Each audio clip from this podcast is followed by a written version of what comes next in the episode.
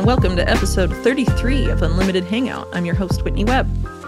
Secret societies and the idea that some of them still exert influence on society is often outright dismissed or serves as a point of ridicule for those who are prone to label concerns about corruption, whether legitimate or illegitimate, as conspiracy theory. However, not all secret societies are really that secretive, and some have long been relatively open about their collective influence and their collective goals. It's worth reminding ourselves from time to time that sometimes examples of the worst corruption and depravity influencing our political systems can operate for years hidden in plain sight, with the Jeffrey Epstein scandal serving as just one recent example. It could be argued that few groups of this nature have been as influential while also operating relatively openly than the Fabian Society. While much has recently been said about World Economic Forum chairman Klaus Schwab and his assertions that his organization has succeeded in penetrating, his words, cabinets around the world via the forum's Young Global Leaders program, this is a model that has been used and perfected by the Fabians and other groups as well for well over a century in an effort to examine how other organizations aside from the World Economic Forum have sought to penetrate governments and nudge policies in their favored directions, often at the people's expense, the Fabian Society is well worth exploring, as they have definitively shaped major policies as well as many prominent and powerful political parties within the Anglo American Empire and beyond.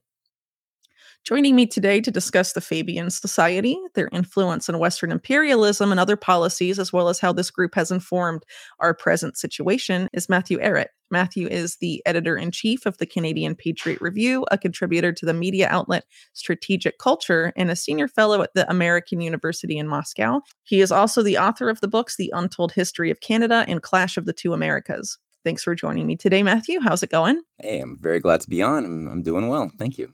Wonderful. So, well, uh, before we go back in history a, a century or two or so, uh, I'd like to talk a little bit about current events first, since you are a Canadian living in Canada. And even though all eyes are now on the Ukraine Russia conflict, not that long ago, uh, Canada was dominating the headlines uh, due to the Freedom Convoy uh, or the truckers, however you want to refer to them, and the Justin Trudeau led government crackdown on that protest. So, can you tell us a little bit about what's going on in Canada right now and what impact uh, you think the Freedom Convoy uh, has had on life in Canada, both in the short and, and the longer term?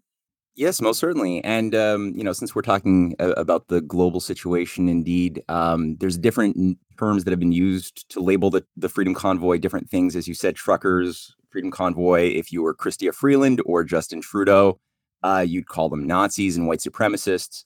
Um, of course, this was ironic because Chrystia Freeland was just uh, found to have posted a picture of herself. I'm sure you've, you've seen this, uh, leading a march uh, for a free Ukraine against the Russian uh, supervillains of the earth, where she was holding a black and red um, flag associated with the worst, most virulent forms of uh, neo Nazism of the Ukrainian uh, nationalist movement, um, which he had to then take down 12 hours after it was posted. Um, but this is, you know, a complete uh, irony, uh, which I, I, a lot of these technocrats are just completely incapable, I think, of self-reflecting upon the irony of Trudeau having like bounced around his blackface, um, or Chrystia Freeland having met with Andrei Parubiy, the uh, you know one of the top neo Nazis who ran the Ukrainian parliament after the U.S.-led coup, and came to Canada and did like photo ops with Freeland with Trudeau uh, to arrange arms deals and even Chrystia Freeland's own glorification of her grandfather, who mm-hmm. ran the leading uh, newspaper, Michael Chomiak, who le- led the leading newspaper in Ukraine during uh, the World War II, that you know promoted Goebbels propaganda and rounded up Poles and Jews for extermination uh, during that time, um, which is proven completely. So there's a complete lack of ability to recognize irony, um, which human beings have endowed within us this self-reflective ability to crit- criticize our folly. These guys don't have that. Some of us uh, yeah i think uh, being a politician uh, on the level with people like trudeau and, and freeland requires uh, eliminating that and your conscience in the process Absolutely. maybe. No i meant i meant the word the term humans in the best of terms not not what these things are. Oh okay. as, as strange little bored bored creatures who have something severed from within them at some point early on. I don't know when exactly that happens. I'm sure as children, as as babies and toddlers, they had that that potential to be really good people, but somewhere along the way, it's crushed.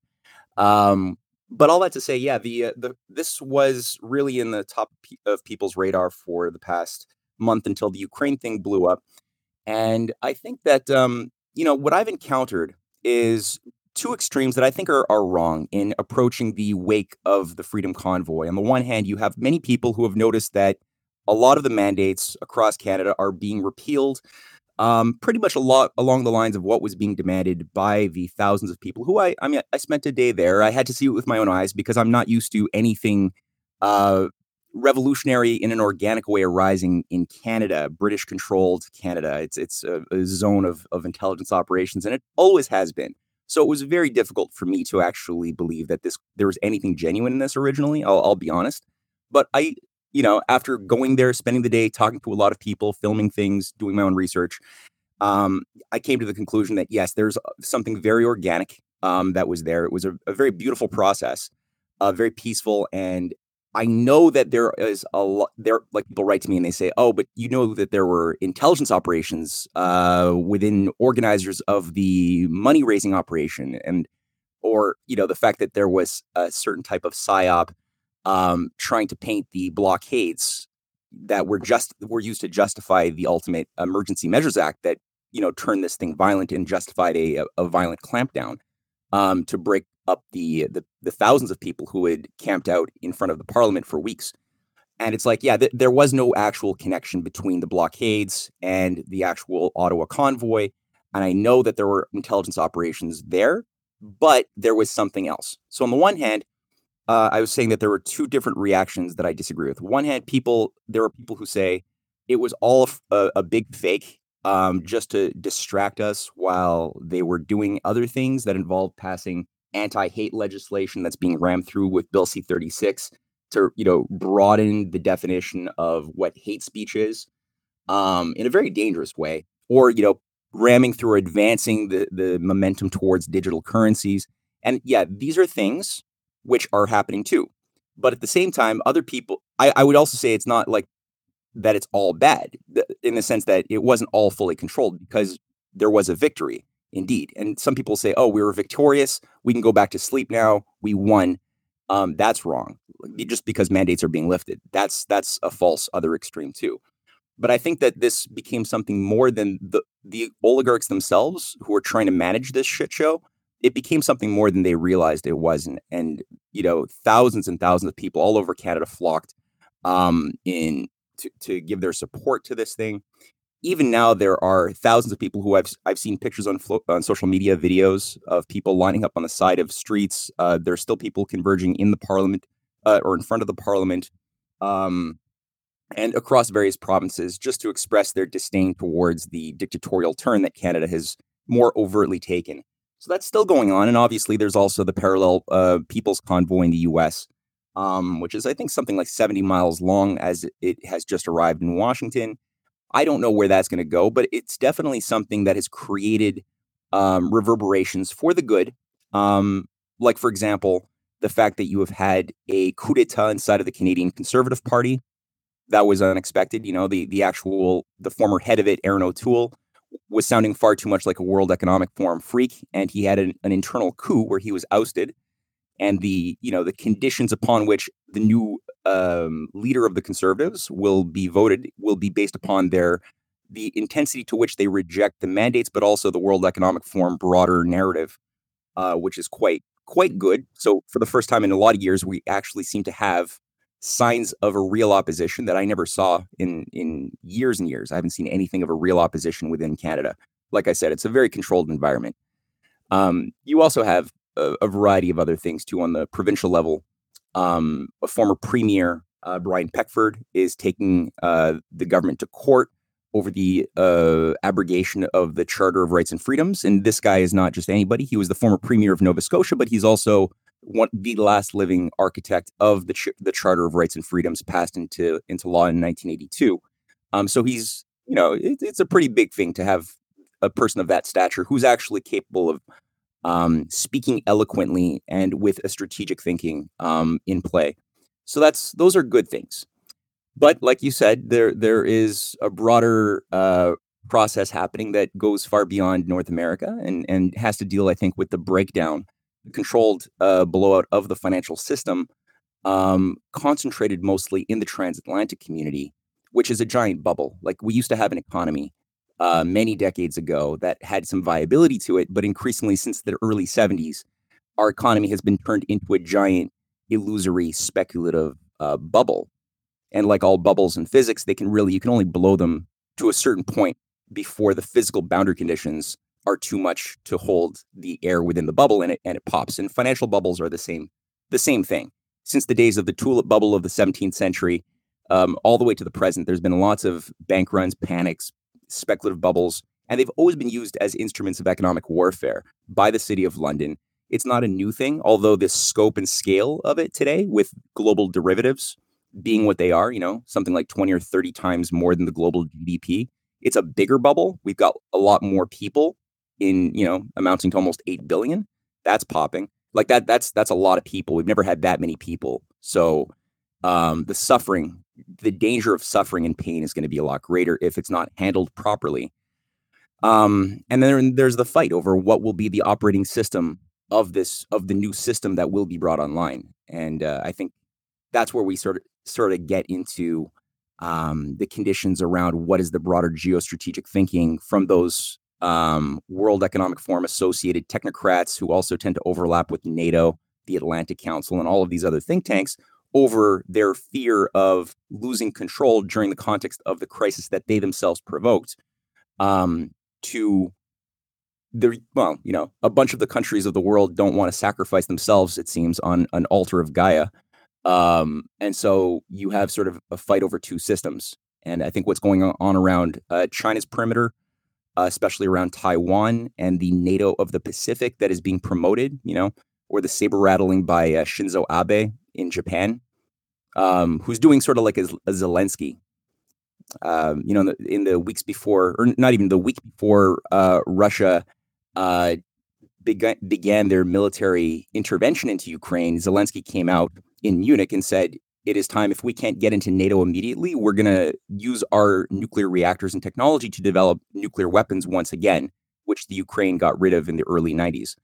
Uh, Japan, Shinzo Abe just gave a speech just the other day saying that Japan has to also develop nuclear weapons and change their constitution, which had forbidden the use of nuclear weapons since World War II. Ironically, mm-hmm. right? Because they actually were the only country to suffer nuclear weapons use by the United States, but they've become since a U.S. colony with 50,000 U.S. troops currently stationed in Japan as part of a, a forward basing encirclement of China. So Shinzo Abe both said that, and in the same speech said that the U.S. military must defend Taiwan um, under all circumstances of Chinese uh, invasion. Now, how you can invade your own country is a, is a weird thing since Taiwan's own constitution recognizes that it's also a part of China as an autonomous uh, sort of province of sorts. I don't know. Yeah. It seems like with this whole Ukraine thing, there's been all these whispers too that oh, this has emboldened China to uh, move to Taiwan, and uh, that'll certainly get uh, make things spicier than they are at at present, I guess. Um, but back to Canada. So you were talking a bit about the the financial um, system to come, and uh, the last thing I want to touch on before we move to the Fabian Society is um, is what was announced by Chrystia Freeland, who is, uh, I believe, both Deputy Prime Minister and the Minister of Finance of Canada, um, about this this seizure of of personal bank accounts uh, for people that were uh, deemed to be uh, fundraising or um, you know donating i guess in some cases uh, to the freedom convoy. Um, uh, so what do you think uh, the consequences of, of, that have been? Uh, do you think people have, uh, as a whole, sort of lost trust in the Canadian banking system? Uh, what do you see the consequences of that uh, being, especially considering that uh, Freeland announced her intention to make those measures permanent? Though I don't quite know if she was successful in doing that.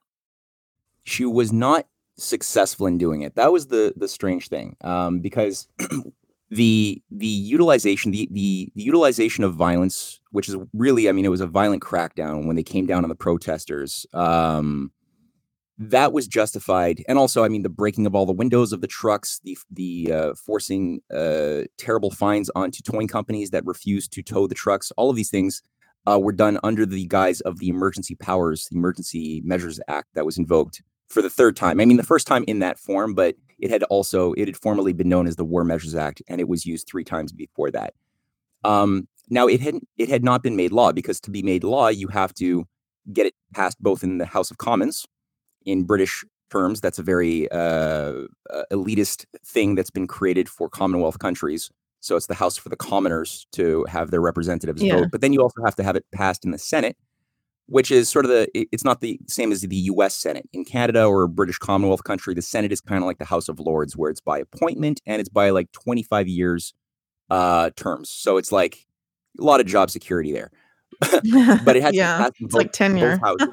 Yeah, kind of like tenure, exactly. You can't really be fired unless they create scandal, um, which has happened a few times when senators have gotten a little bit too out of their uh, script and uh, too independently minded. There have been scandals created, like the one that uh, destroyed the career of Mac Harb.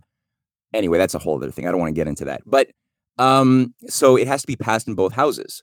Now, what we found was that it was passed, though with a good deal of fight in the Commons. But when it came to the Senate, we there were some incredibly interesting speeches from various senators that surprised me when I listened to them, where they basically called out the the um, the Official Secrets Act because the um, the information, the intelligence being used by uh, the Anglo Canadian intelligence agencies to justify this um, overextension of power was all kept secret. Noth- nothing was made public. And we were being told, oh, you just have to vote on it because our intelligence agencies are so smart and you have not been made a member of the Privy Council and thus you have not been inducted into the, um, you, you haven't taken the oath of secrecy, which is another weird thing about Canada. You know, you have oaths of secrecy uh, that you have to, uh, by law, sign on to. Mm, Government. Yeah.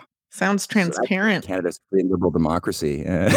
Well, a lot of Um, people in the U.S., I think, uh, have had sort of that impression of Canada that it's like a more, uh, I don't know, a more utopian version of the U.S. At least I knew people uh, sort of on on the progressive side of things that sort of had that view of Canada a couple years ago. Not now, I would hope.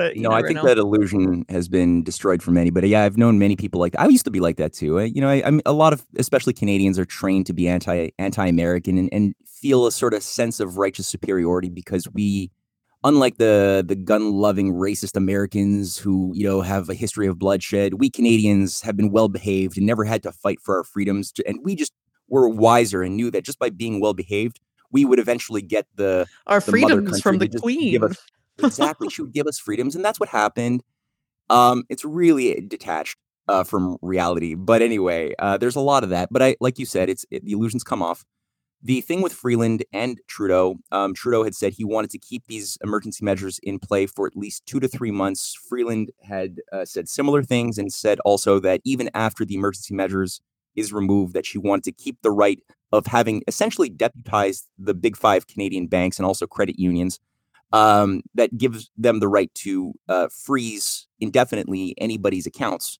business or personal, if they've been involved with either funding the Freedom Convoy, but you could see how that could just become anything that is disple- displeasing to the ruling elite. Um, now, that didn't happen. As I mentioned, there were some speeches where it was coming to the surface that these, and nobody was really supposed to know that the information was that was being used to justify it was secret. So that was they were it was getting loud and getting very uncomfortable. Also, I think there was a lot of bank runs. So they did freeze about 200 accounts. They they they uh, jailed unlawfully uh, about the same amount of people from the Ottawa region. Um, some of whom are still in, in jail, like Tamara Lich. Um, I don't know if I'm pronouncing her name, but she was a leading uh, figure within the one one of the I think more honest organizers within the convoy process. Uh, she's still in jail. She was not given bail. Benjamin Dichter, who was her fellow colleague controlling the money around GiveSendGo and GoFundMe, um, none of which ever, as far as I could tell, seemed to have actually made it to any of the truckers. Again, as far as I could tell, I haven't seen any any evidence that it has. Um, he was immediately given bail within minutes and basically said to his followers on Twitter that, by the way, I'm going to go take a vacation. Keep up the fight, bye. Whereas she is still stuck in prison. So it just shows you there there are um, Not a there lot of solidarity there, I guess. No, no. And you know, you have weird things too, like um anyway, I don't want to get too off topic, so I, I have to keep myself on track.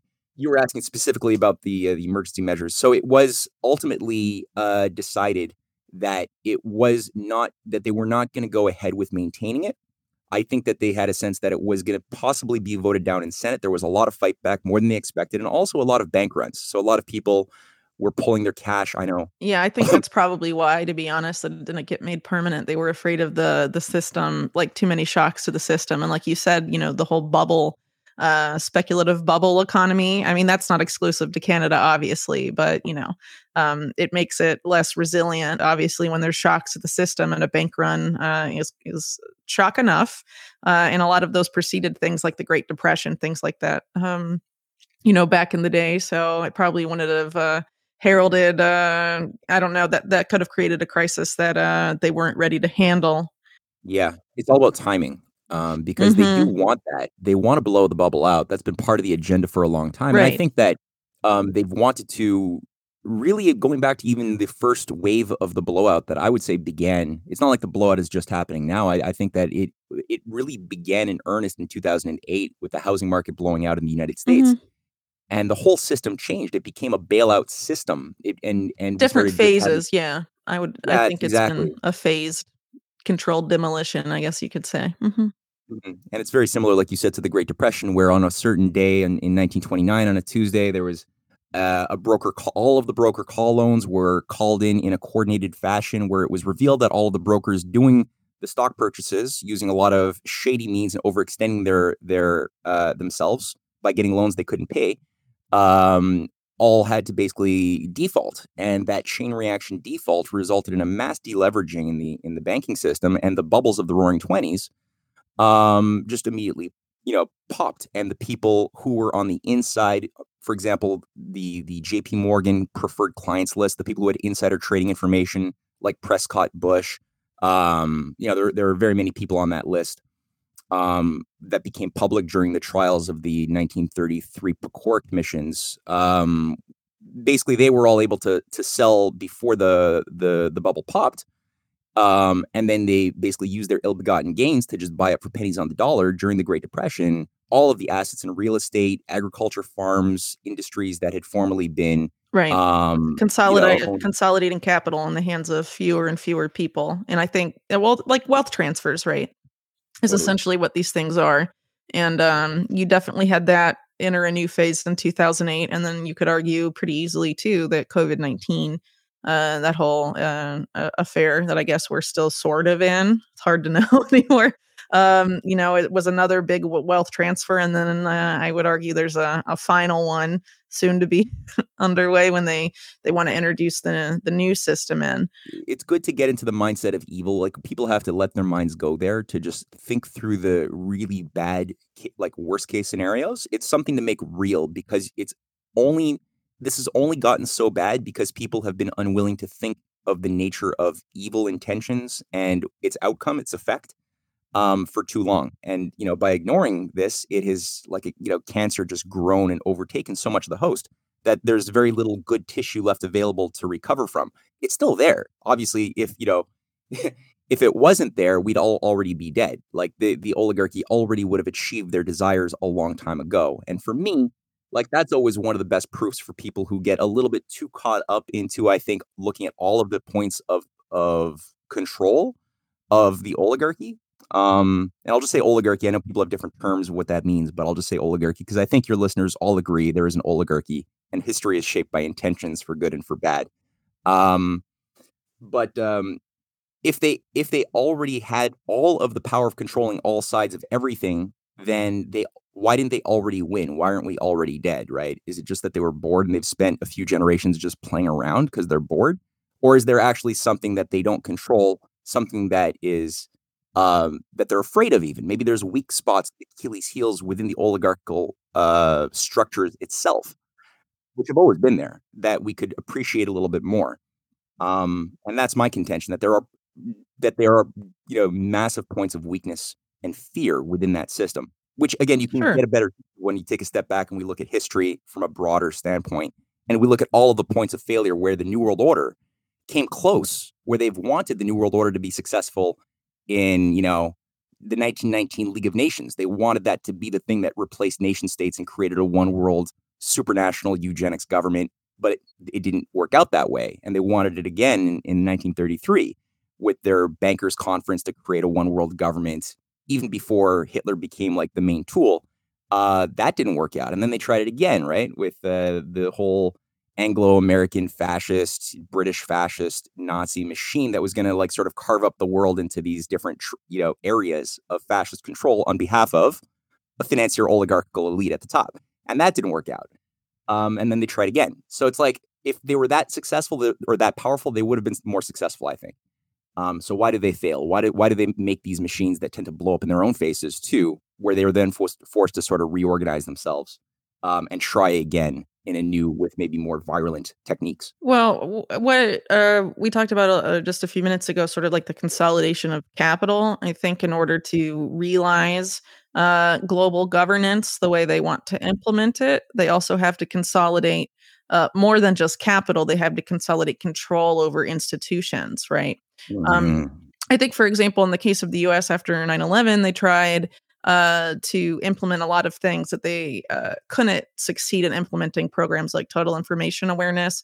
Um, and there was a lot of complaints, for example, from the media about what that would mean for civil liberties. I think they also had to consolidate control over the media even further uh, in order to sort of um, re uh, realize their uh, ambitions, at least from their perspective, that they felt like they had to go back to the drawing board on some of that. Because I think a lot of people know too that consolidation in the U.S. at least uh, began uh, got really in excessive in the in the 1980s and has continued since then. Uh, but I think they needed to felt like they needed to go after like individual uh, journalists to an extent and also like papers of record you know media outlets like the new york times that sort of have a global readership even though they're us based and stuff like mm-hmm. that and since then you know the new york times has really just become a mouthpiece for the state department and the cia and all these other uh, organizations so i think they also have they, they've been working to consolidate not just capital but control over political institutions control over uh, ngos and that whole um, uh, what people like Cory Morningstar uh, call like the nonprofit industrial complex, mm. things like mm-hmm. that. Mm. Um, you know, in, in the yeah. media, um, you know, all these different sectors that they sort of feel a need to to consolidate there. And I guess that brings us sort of to what I talked about in our introduction, uh, this effort to uh, consolidate control, I guess, over those institutions, uh, different organizations, and and people with with shared uh, goals and ambitions for global governance and other things uh, sort of need you know how how does that consolidation happen from the perspective of those groups sort of this this penetration model that i, I referred to in the introduction? Uh, so i mm-hmm. guess with that maybe we should start uh, our exploration of the fabian society. Yeah so the the fabian society itself uh, utilized just that very uh, technique as you just mentioned uh, what was dubbed permeation theory. Um, it, to understand the fabian society though i think it's important to, to get at what is it and where did it come from um, it is something which had really shaped and distorted, along with several other key top down think tanks uh, run out of London, the entire 20th century. Um, and it was created at the end of the 19th century, which is a very important period. Now, utilizing this, this method of permeation theory that had been developed by people like Lord Bertrand Russell, a leading Fabian Society member, uh, George Bernard Shaw, who's known as a, a literary figure, uh, but really was a radical devout eugenicist. As all of these members, it's almost like a precondition for the most part. You had to have been uh, a radical devout eugenicist um, in order to be a true Fabian. Um, you know, there, there are many, many others. H.G. Wells, uh, Lord Halford Mackinder, um, many people whose ideas went on to shape the the paradigm of war and division and uh, brutalization of the entire 20th century, including the push for a scientific dictatorship, these were all groups that organized themselves around the Fabian Society. Um, there were different branches to it um, in terms of an educational processing uh, factory that was set up in the 1890s called the London School of Economics, which was sort of a, a, a zone created by Fabians with Rothschild uh, funding to uh, find talent around uh, the world and process them in the halls of uh, of the Fabian, you know, uh, social engineers, and then send them back either to do work in Britain itself or in other parts of the world. Um, the political party that was created in 1900 um, by the Fabians was known as the Labor Party, um, and the idea was to just simply um, do nothing less than completely uh, transform the entire foundation of society under a mass behavioral modification scheme and create a new type of humanity. um, founded on certain ideas located in the writings of Karl Marx, um, which themselves repackaged a lot of the core poisonous ideas in the Darwinian system of natural selection. That particular model, uh, and there were many models. It's not like you have to be a Darwinian or a creationist that believes literally in the Bible. Okay, so this is in Marx's writings that this comes from? Because I've never really heard. I mean, I haven't like read all Yeah. this stuff uh, myself. Yeah, just kind of familiar with the general stuff, but I don't really hear uh, people refer to you know Marx's writings as sort of having that Darwinian uh, flavor to it. So, which uh, can can you be a little more specific about which which bits you're talking about? Yeah, sure. Like Marx uh, described on Darwinism, he said that Darwin's work is most important and suits my purpose uh, in that it provides a basis in natural science for the historical class struggle. Um, he also Huh. devoted his first German edition of Das Kapital to Darwin. Um, Engels, uh, who was sort of Marx's handler, I don't think Marx fully understood. Kind of like Engels was to Marx what uh, Thomas Huxley was to Darwin as Darwin's bulldog, right? His handler. Um, Engels had written that Marx was, quote, simply striving to establish the same gradual process of transformation demonstrated by Darwin in, in natural history as a law in the uh, social field. Now, whether that's true or not, you know, since the Marxist view does postulate that there are these bursts, these periodic bursts of uh, revolution between the proletariat and the uh, the the rich, you know, uh, holders of product, you know, productive enterprises.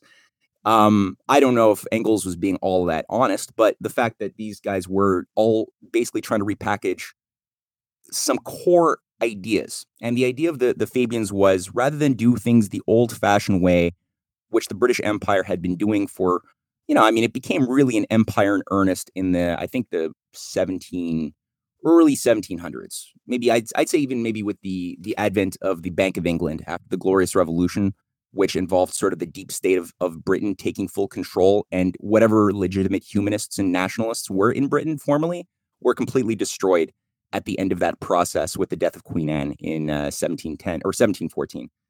But in, at that point, Britain really became the the center uh, control, you know, the the hive of this global empire, where it began a process of increasing colonization, use, you know, the utilization of usury and speculation to undermine uh, its victims.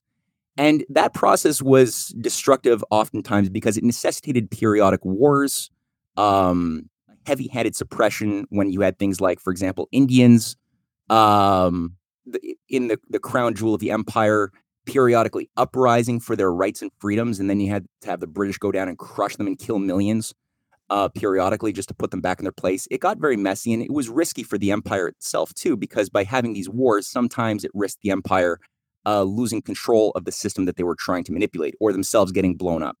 So the Fabian Society method, which grew out of a group that was associated with a, a group um, called the Fellowship of the New Life, it, basically another group of British elites trying to create a new religion, a new type of. It sounds kind of innocuous on the surface, you know, like they want a, a world where our spirits and bodies live in harmony, and uh, a new world that could supersede the uh, Judeo-Christian sort of matrix um, utilizing a lot of the- theosophical Eastern, like a certain version of Eastern mysticism that they're fascinated by, which I don't even think is legitimately Eastern. I, th- I think that they're they're perverting a lot of it. But anyway, that was sort of what uh, people like Alfred Wallace, who co-wrote uh, or was given co-writing credits for um, with Darwin, of writing the um, the Origin of Species in 1859. So he he was a leading member of of that group. Um, and so out of that group came the more practical political aspect, which was the Fabian Society, just a, a two years after the Fellowship of the New Life was created.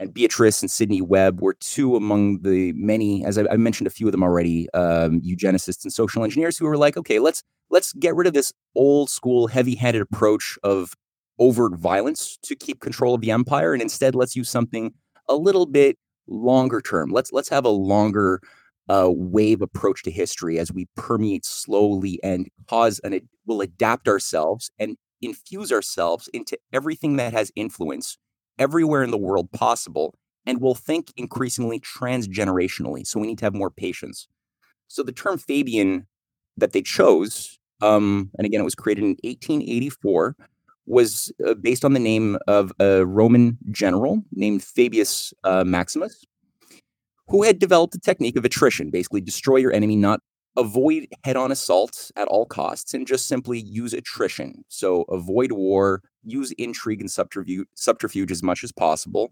cause uh, you know uh, confusion within your enemy's ranks as possible, but slowly by attrition. When they're weak and they've used up all their, their supplies, then you can go and attack. You could lay it down. Um, part of one of the symbols that were crafted by George Bernard Shaw, who I mentioned earlier, was a disgusting rabid eugenicist who called for uh, periodically forcing everybody in the world to justify their existence under a panel of population control, like a, a population control panel of experts. Oh my god. Yeah. I, I can think of some people today who would love to institute that kind of system.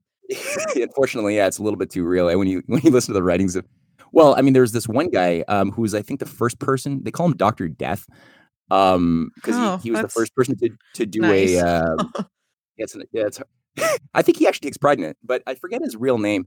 But he was the first doctor to do a legal euthanasia in Europe in Oh, 1996. it begins with a about him, K, right? doesn't it? I can't remember it.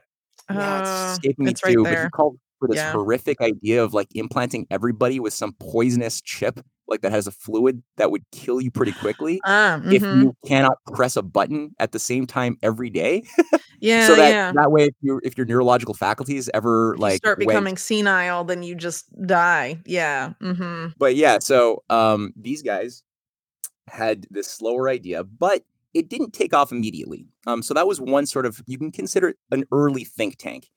And the thing, and, and another think tank that was created soon thereafter was, and this is 1884, right? The, the one that was created soon thereafter, uh, in 1902, with the death of Cecil Rhodes, was the Roundtable Movement.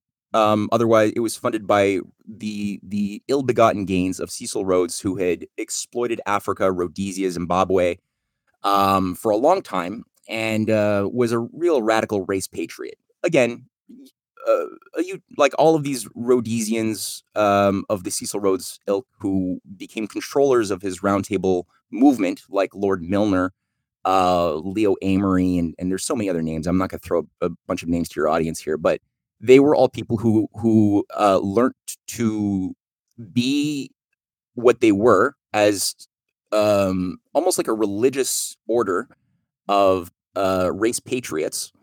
They were all taught their their work under the Boer War uprising, the Transvaal uprising that created the Boer War in, in um, or the Second Boer War, where the innovation of concentration camps were created that focused on targeting women and children um, to to suppress the Transvaal Republic up, uprising of the Dutch and the uh, the Zulus.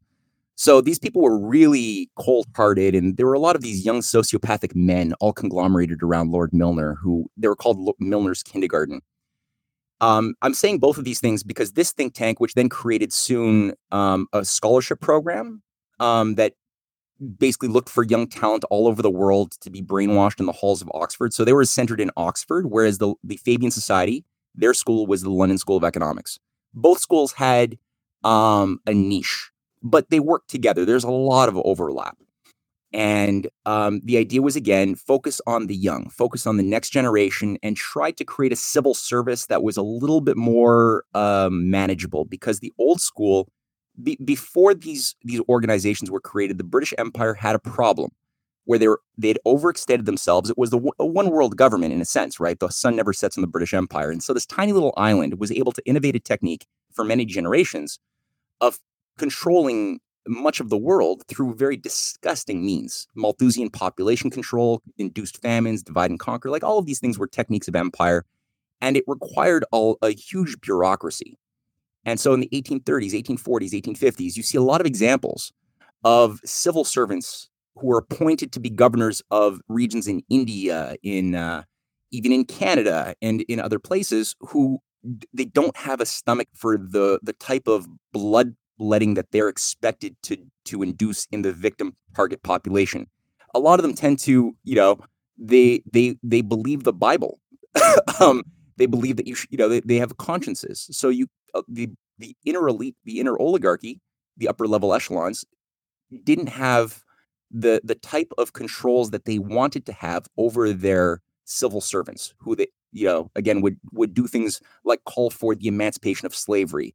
There were actual fights in the British House of Lords in the 1830s and 40s, just simply saying, um, we should just get rid of the British Empire. We should just it's it's not viable, you know. And this is unacceptable, unacceptable to the elite. So they needed to like tighten things up a lot more. Um, so the Fabian Society had this longer term, slow penetration approach.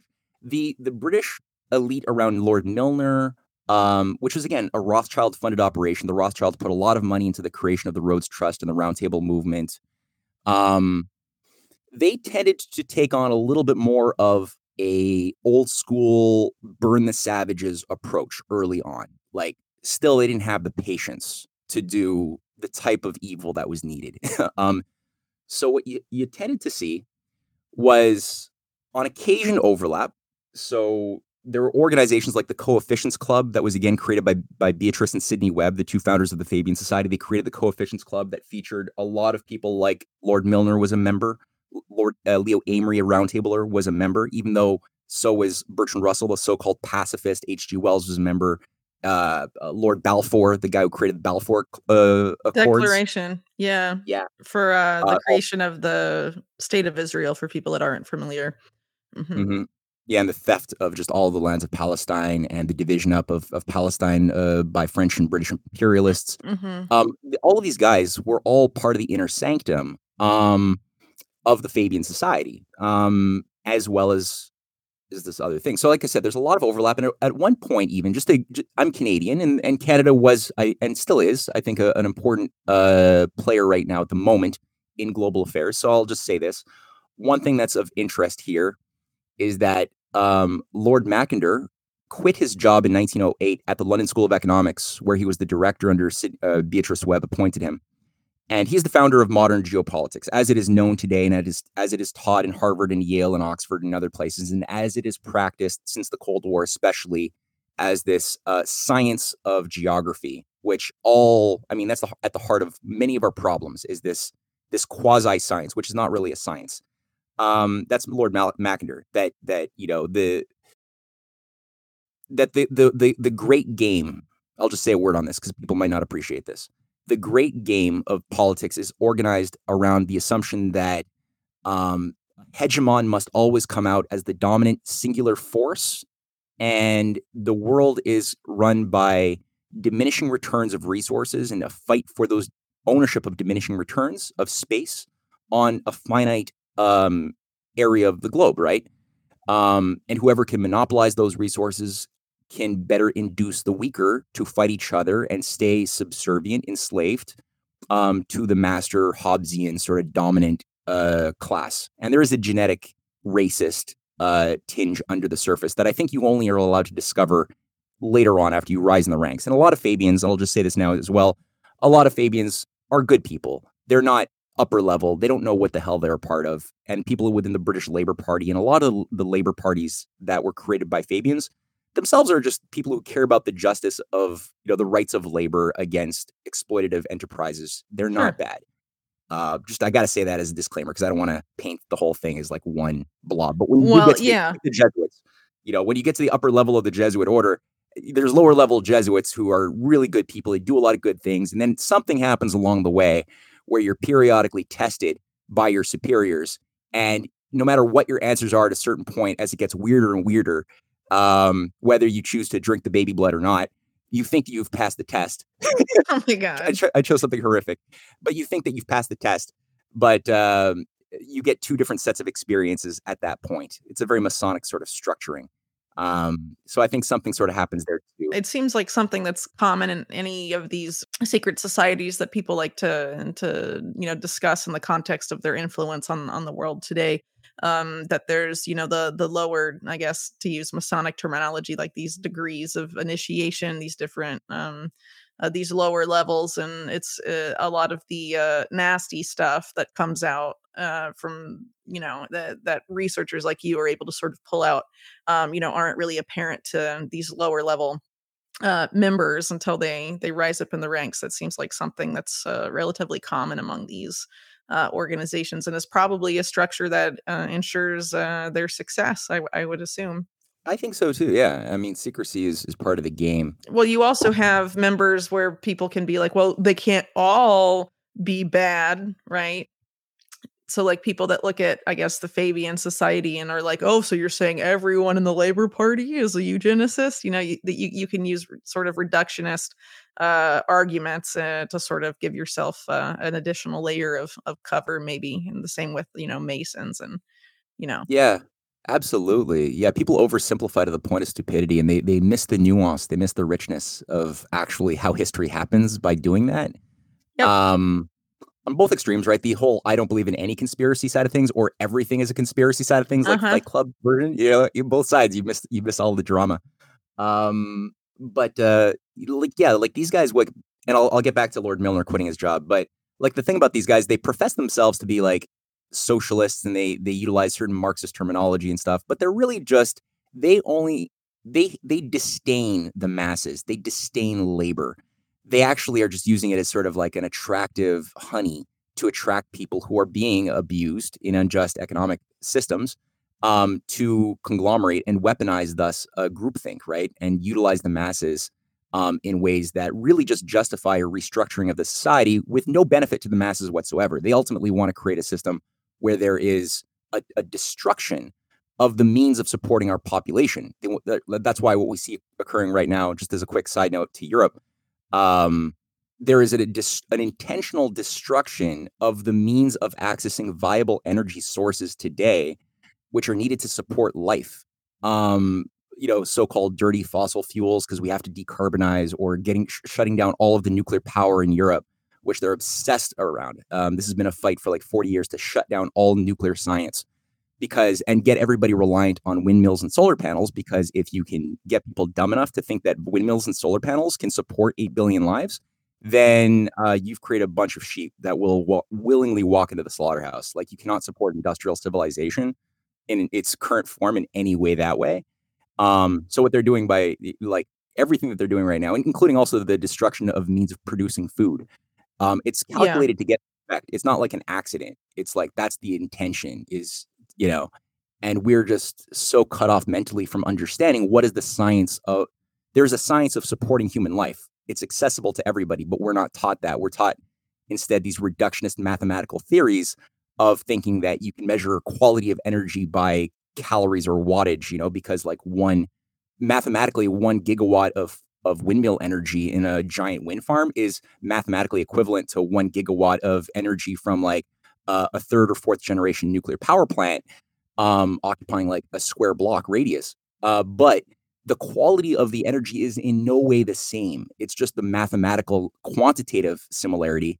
But qualitatively, you cannot like melt industrial steel. You cannot make a windmill with windmill power. You know, like it's just it's different qualities of energy. So people have been lost. They've they've been cut off from the the ability to think about quality first and quantity second in the dance, and they've put instead qu- quantity mathematics as in pri- the primary position, which was really at the heart of the battle over science. And this is what the why the Darwinians, um, or the that's why they liked the Darwinian approach um, and, of gradualism, because there was a sort of idea that when the Fabians adopted this idea of gradualism, instead of these these these leaps, these these discrete nonlinear leaps that do happen in nature, that happens in evolutionary uh, data. Like we don't see examples of gradualism in, in the evolutionary uh, fossil records. We just see like whole systems disappearing and new systems upgrading with these discontinuous leaps.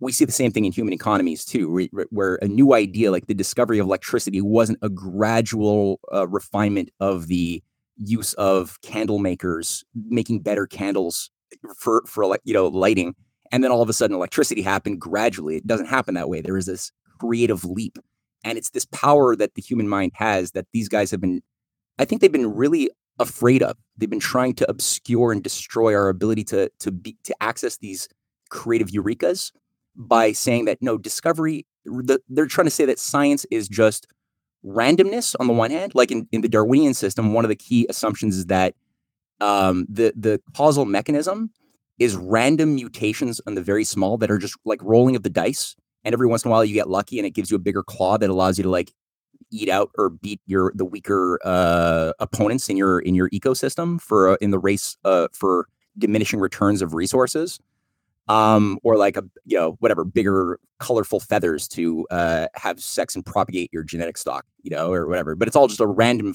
a random function. Mm-hmm. And then there's this gradualism that everything just slowly changes and adapts, but no creative leaps.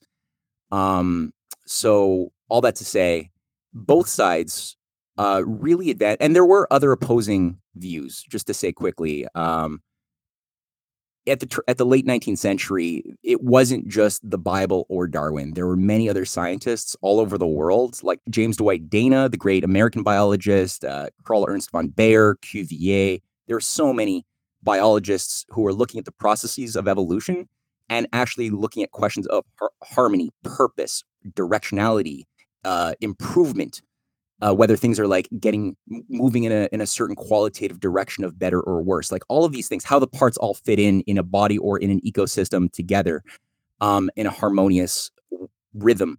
These were all ideas that were bearing a lot of good scientific fruit and that was all crushed by this oversimplification that that uh, it, thomas huxley arranged with his x club which was sort of the first think tank in 1865 that was designed to just sort of promote Darwinism and synthesize all of the different branches of knowledge.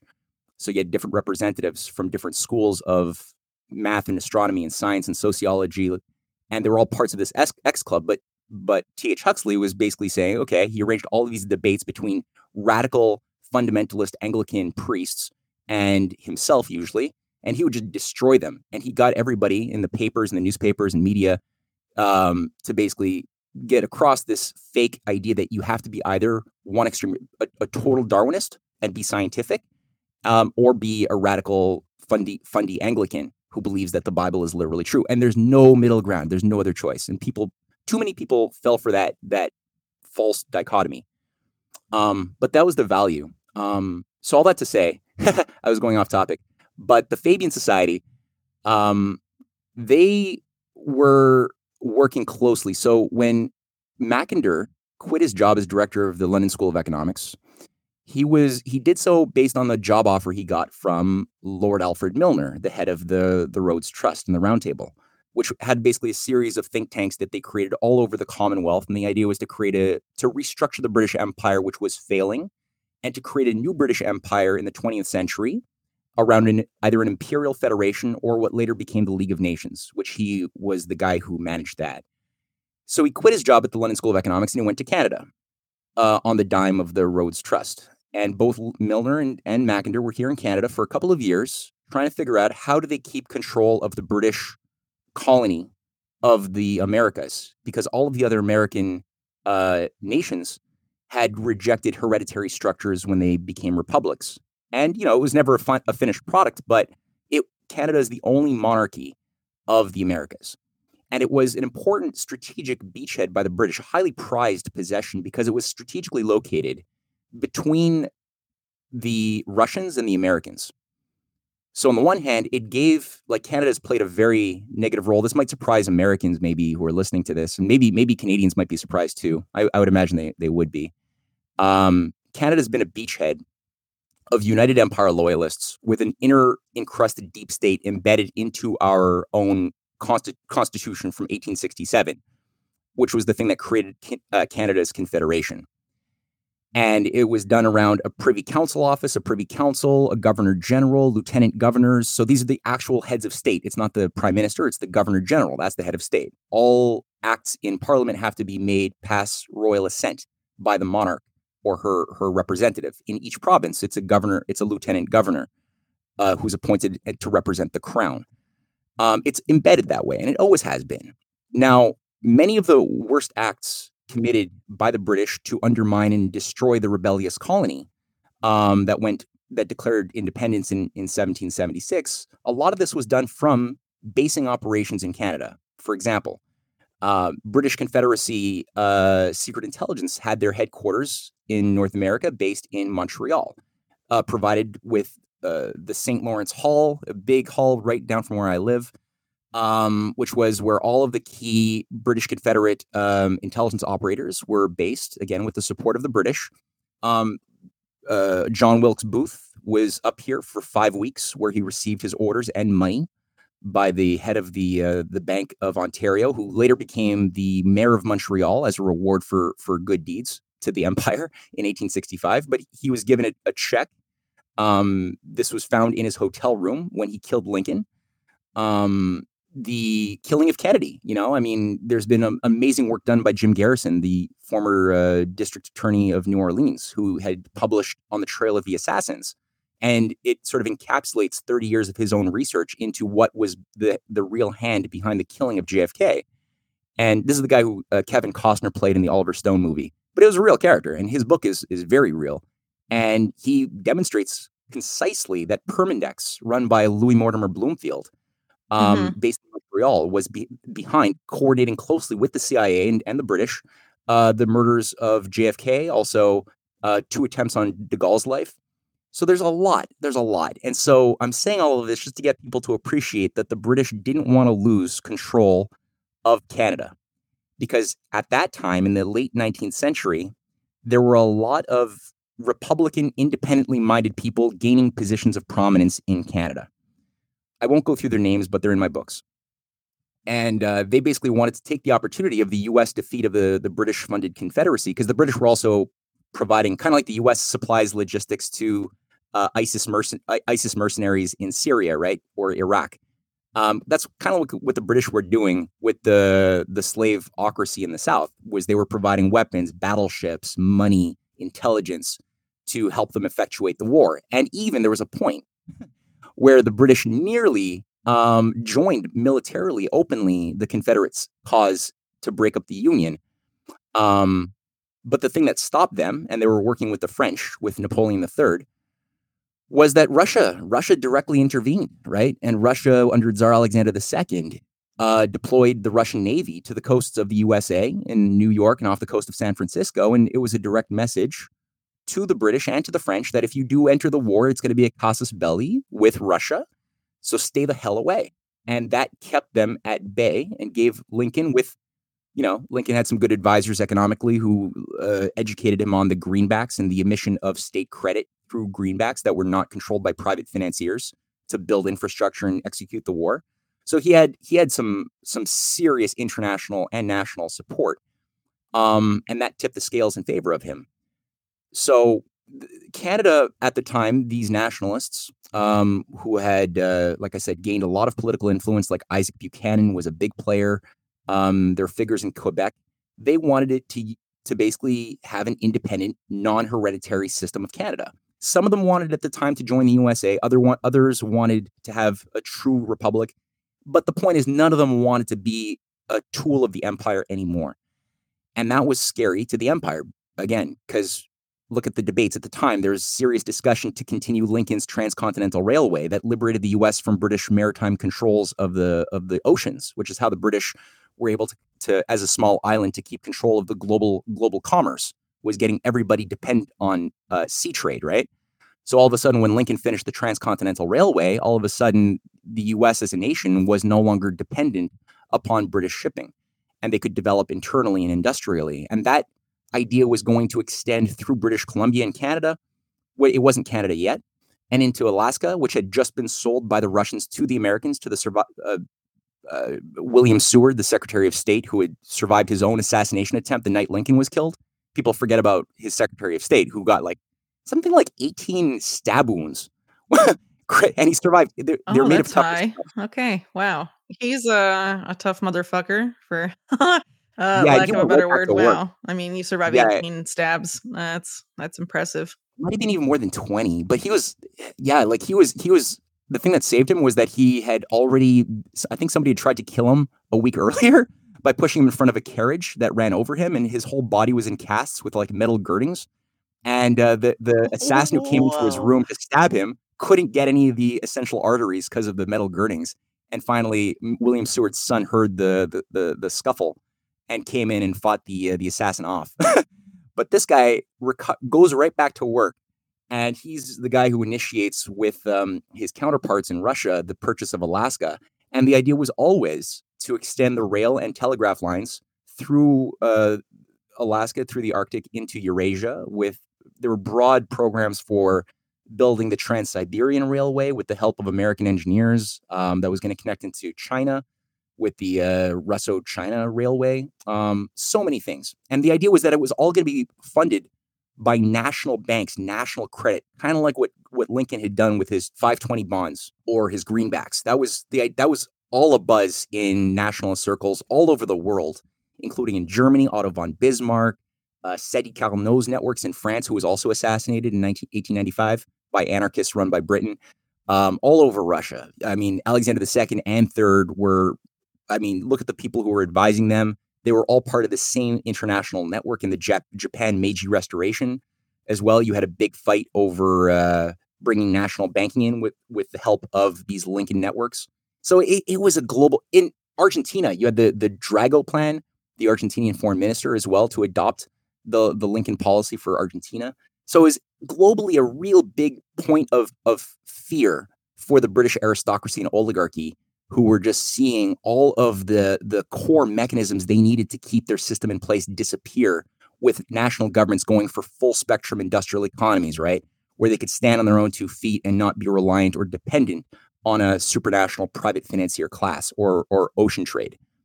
Um, and upon that basis, you could have like fair trade amongst nations based on, you know, parity, like because we can all support our people. So we're not gonna just have like cash cropping where one country just just does, you know, I don't know, cotton, and the other country just does shoes or I don't know, you know, like the way the globalization's wired. Um, so this is where okay, back to Mac- Mackinder. So Mackinder is brought in. He, he comes to Canada with Milner, and they they set up a battle plan to keep Canada as a wedge controlled by the British between the U.S. and Russia, and that danger of a Russia-U.S. friendship. And um, the way that Mackinder, um, well, he he lays out a whole battle plan, and that's uh, in chapter one of my or chapter one of volume two of my Clash of the Two Americas. Um, Milner comes up with a plan. He says, "Okay, of these three scenarios, and I've got I'm paraphrasing his direct words. He's like, the, of the three scenarios for the future, the greatest threat to the empire is greater U.S. Canada relations, which at the time, I think in early 1900s, the USA was very different from the USA we have today. So at the time, when you had our prime minister then was Wilfrid Laurier, he was a Republican. He loved Lincoln. And he finally became prime minister of Canada. And he fought against the British on a variety of things. Um, also, he was trying to stay alive. It was the age of assassinations, too, right? It was not easy to be um, yeah. an independently minded thinker and stay alive if you had political power. So he had to, to navigate through some crazy Byzantine shit. Um, but nonetheless, he finally got his bill to uh, have what's called the Zollverein or a customs union of North America with a protective tariff around Canada and the U- United States and industrial growth with um, large scale productive state credit emissions internally within the continent, um, which was very, again, very different from NAFTA because people hear that on the surface and they're like, ah, that's like NAFTA. That, that, that's a corporate takeover. And it's no, it's a very different thing. It was based on sovereign nation states cooperating together based on a large scale uh, growth pro- program. NAFTA did the opposite. It destroyed our, our industry. It destroyed our manufacturing. It did the opposite. And anyway, so um, what Milner said, okay, that's the greatest threat is closer U.S. Canada integration um, at the time. The the best scenario is greater U.S. Uh, greater British Canada uh, integration around a world government, uh, which was the roundtable sort of idea of a world federation. But that's not likely going to happen, he says, because there's too many nationalists in Canada who are still resisting. Um, and he said the, the middle ground, the happy middle ground, is the promotion of a synthetic Canadian nationalism. Because he says, you know, like the Canadians are woefully, he says, woefully ignorant. Uh, uh, no, sorry, happily ignorant, happily ignorant to the longer waves of history. And this is one of the best qualities of the Canadians because they don't know and they think they know. Uh, what, and oh, they're man. bumptiously superior. They have a feeling of bumptious superiority to the Americans, and we can use that to inflame a sense of Canadian nationalism that is in con- in harmony with British interests. And that's what became the, the next 110 years of British policy in Canada was creating a false Canadian nationalism without a British British flag, which is what we had back then, and you know, like a Canadian a Canadian flag with a big maple leaf that didn't mean anything. Um, and you know, but but one of the other things is that he arranges the ouster of Wilfrid Laurier. So in 1911, just as this bill is is passed in the House of Commons and the Senate to be made law, at the same week that it's about to be made law, this customs union, Wilfrid Laurier is ousted in a orchestrated coup that's that's run by, and I, I've got a paper that I that's on my website uh, documenting this thoroughly. Is the Roundtable movement that had their headquarters in Ontario, uh, the the Orangemen, something like one out of three males above the age of 20 in Ontario in the day were Masonic Orangemen, part of the Orange Anglican Order affiliated to the, the monarchy, and uh, some networks of traders in Quebec around Bourassa, a guy named Henri Bourassa, fake nationalist. So Wilfrid Laurier is quickly ousted. He loses p- power and he writes to his collaborator, O.D. Skelton, who's another nationalist, a really good guy who dies in a mysterious car accident when he's keep when he's doing battle with a lot of these Rhodes Scholars in 1940, trying to keep uh, Canada out of the the British War. Um, but O.D. Skelton, he he writes a, a book where he he describes the letter that Wilfrid Laurier sent him, where Laurier says in 1914, Canada is now run by a group in London called the Roundtable that controls both the Liberals and the Conservatives. Uh, we've we've been taken over, and this Roundtable movement at the time in Britain, they are working on their own coup d'etat to take control because the Fabian Labour Party has their guy Herbert Asquith, um, who's a little soft in in pr- the presidential or the prime ministerial position. Now they have just orchestrated a war using a whole set of secret military alliances. I'm sure a lot of people have, have read about this. But the World War One was an orchestrated war. It did not have to happen. There's no reason why World War One happened except for these back channel British military alliances, um, and also a series of assassinations um, that unleashed a series of unfortunate uh, consequences that resulted in you know what was formerly a skirmish between this you know Serbia and, and Austria. Uh, it became very quickly all of these military alliances were activated, where all of a sudden the world was pulled into a meat grinder for four years. So Herbert Asquith was not the man for the job. They Milner thought, and he the, he worked to create a, what's called a very British coup. There's a, a paper, a wonderful, extensive paper. If people just type in uh, a very British coup in Google, I think they'll still get it. Lord Milner, and he, he basically ousts uh, Asquith and takes control with his whole coterie of Leo Amery, all of these other guys who also worked with the Fabians in the Coefficients Club. Like I mentioned, it's it's not different things. People treat them like they're different, but they're not.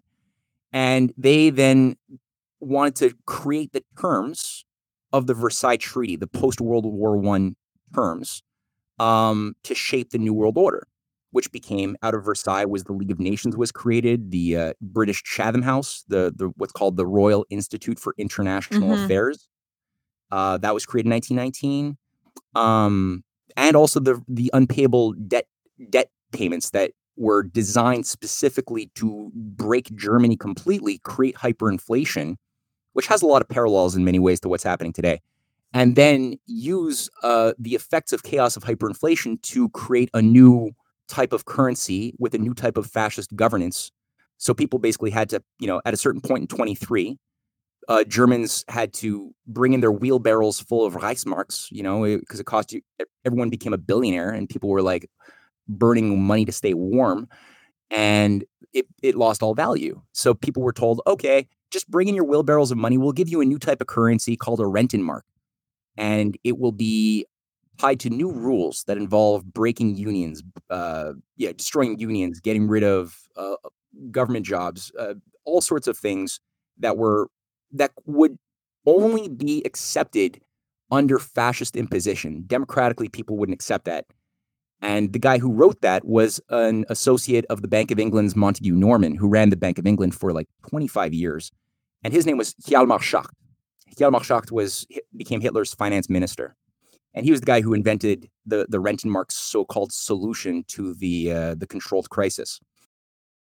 He was also a member with Mussolini of an organization called the Pan Fascist or the Pan European Movement, the Pan European Union in 1922 as a way to promote a benign feudalism onto the world. That's literally what they wanted. Um, Count Kalergi benign feudalism. What do you mean by that? I don't know what they mean by it. I, I, I think that that's their uh, term then. That's their term. I didn't. I would Oh, never. okay. Yeah, exactly. well, I think feudalism. everyone that wants to impose feudalism or neo-feudalism today, um, if as long as they're not like the peasant class and they're the elite class, uh, I'm sure they see it as benign. Yeah. If you're if you're part of the parasites, then yeah, I'm sure. if you're the ones getting getting the actually suffering from the cancer, then you don't see it as benign. If you're gonna, yeah, no, exactly. I think it's an Um, issue of perspective. Anyway, go on. Sorry to interrupt. No, you're right. Absolutely. And it's never, I mean, these guys, like I said, it, it's like for them, when they talk about socialism, they're and, and like state control of all assets, which is what the Fabian Society was designed to do, was move, was to basically, you know, create a state control and then a redistribution of all wealth of all assets, all private property around an idea of justice. It attracts a lot of poor people who have never had much and who have been abused. And the reality is, those who are promoting that policy, they don't they just want to create feudalism. They don't they don't for them the word when they say the word uh, socialism, when Bertrand Russell says that, he's actually saying feudalism. You'll all be equal, but you'll all be equally either poor or dead. Um, and that's sort of like yeah, what these guys kind of want. And and so Hjalmar Schacht, that was the whole thing um, that he was a part of. People like Otto von Habsburg ran this thing for like 40 years, the the Pan European movement. Um, in fact, he created another organization called uh, the Dignitas Humani, Humani Institute with a whole bunch of other black nobility upper level uh, figures run out of an old, creepy monastery, 800 years old. And the head of this organization is none other than, uh, I'll just say it, uh, Steve Bannon. That's who they brought in to to run this thing to unite the the movements of the right. It's it's super weird when you go to their website. Um, but yeah, it's basically to repackage Clash of Civilizations eh, for a alt right sort of audience. Um, anyway, it gets weird. But all that to say, so that that's what the Roundtable movement wanted to do in controlling the terms of the post World War One age, and the League of Nations was always done with a collective security pact that they embedded. So people like uh, Lloyd George, who was uh, part of the roundtable, he was prime minister. Uh, Milner was the controller of all foreign policy. Leo Amery was in there. Um, anyway, it was it was a roundtable run uh, government. What uh, they wanted was this Article 10. That was a key thing of of the League of Nations of a collective security pact, kind of like what they did for NATO in 1949 later on with with Article Five. That's the world. That's the the World War Three clause. Basically, any if any member gets in a skirmish, just or unjust, Right. everyone is obliged to enter into the fight. Um, so also it called for getting rid of nation states having any influence over their their military or economy. So it was really another just a cover for world government. Um, Bertrand Russell, who's a, a known pacifist, um, or that's how he celebrated. Um, he actually wrote saying that you know he he supports his ideal is uh, is global anarchism as a global philosophy to get rid of nation states because these guys are all wanting to get rid of the sovereign nation state institution forever. That's the that's the main goal is destroy that. But at the same time, as as Bertrand Russell says, yeah, like the anarchy of, of Prince uh, Kropotkin is like the ideal. Um, what we really want to get people to is the League of Nations. As again, this is where you get into this like benign sort of uh, feudalism, right? The thing that maintains the order of the system of local chaos, local mini control is this global system that, of, of structure of, of world government. And even Frederick von Hayek, uh, who's a big Austrian school, you know, libertarian, known for um, protecting individual liberty and freedom. In the end of his uh, Road to Serfdom, even says we need to have a world government police to guarantee make sure that all of the the local regions of the world all play by the same rules of the the game. So it's like there's something fishy going on regarding how these guys are talking about local freedom or personal liberty and stuff. There's there's there's a sleight of hand happening here. Um, Bertrand Russell again, Fabian Society, uh, high level Fabian Society figure. So you know this doesn't work because at the time in the 20s, in in the United States, even in Canada, you have the Laurier. Laurier is dead, the prime minister who was ousted, but his Laurier Liberals, his whole team, ends up coming back into power, and they fight off in every single uh, League of Nations conference. They're uh, they're battling with these imperialists, saying, "No, we're, we don't want to give up Canadian independence." You have the Irish Free State of Michael Collins and that group as well. Uh, they're part of the Commonwealth uh, Federation uh, conferences and they're fighting again for their right to, uh, to have national uh, independence from this global empire way of thinking. And you also had in America, in the United States, you had uh, Warren Harding, who was the president, um, re- sort of the last, I, I, guess you could call him Lincoln Republican, who uh, died by oyster poisoning on his way back from Alaska in 1823 uh, or 1824. I forget.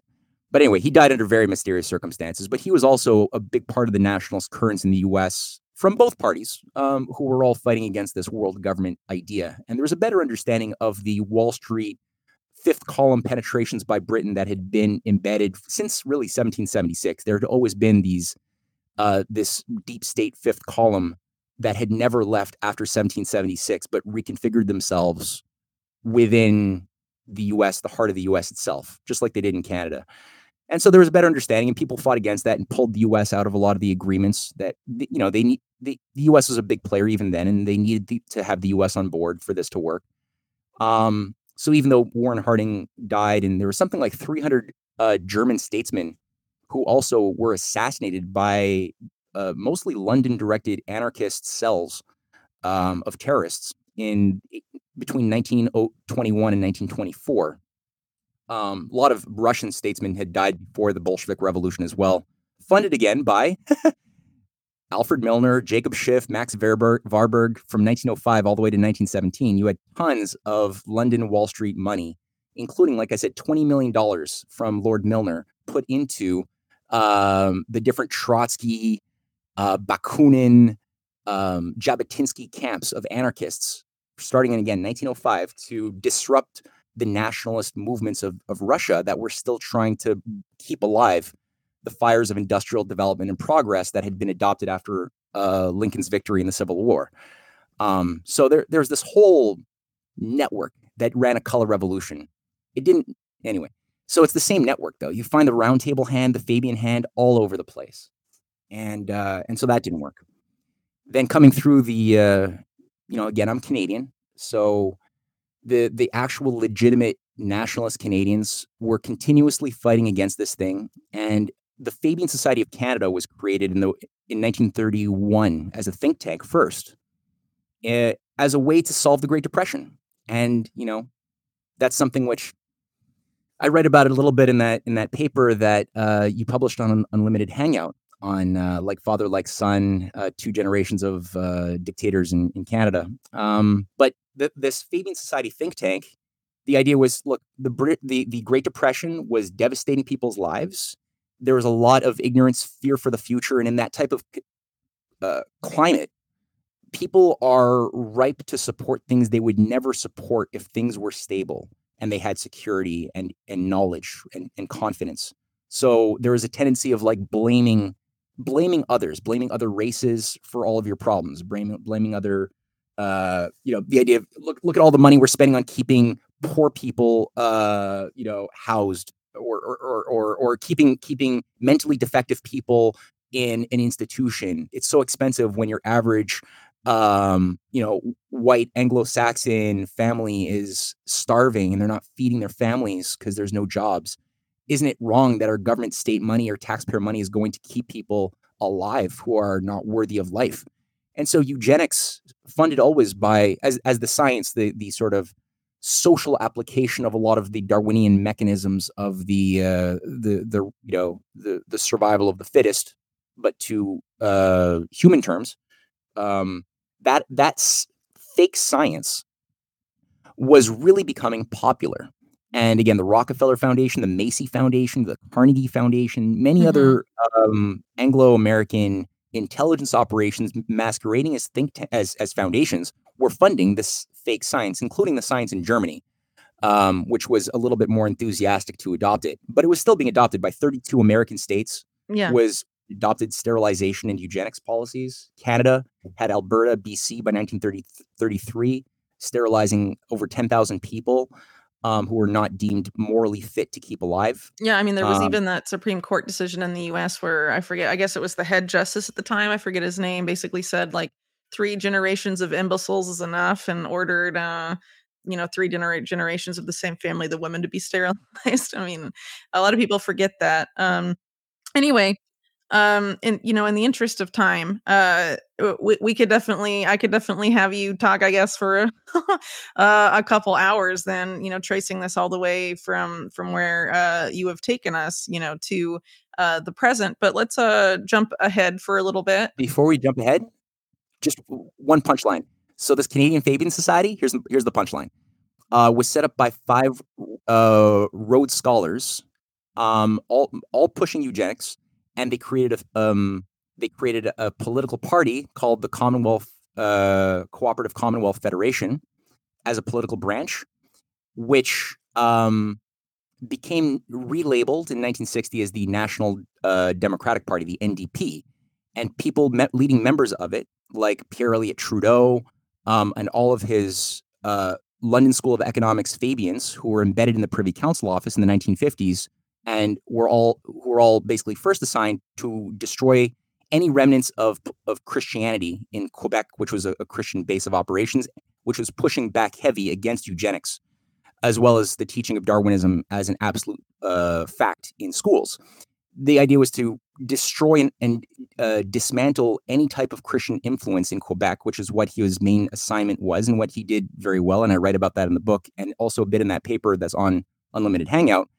And that entire network basically retooled themselves over a, a when when the the surviving nationalists uh, died off, like C.D. Howe and many of the the Quebec uh, liberals or the Canadian liberals, when they were ousted, um, they basically like a virus took over a, a, host cell because they couldn't get political power as the the Orange NDP, and they basically permeated the the the Liberal Party.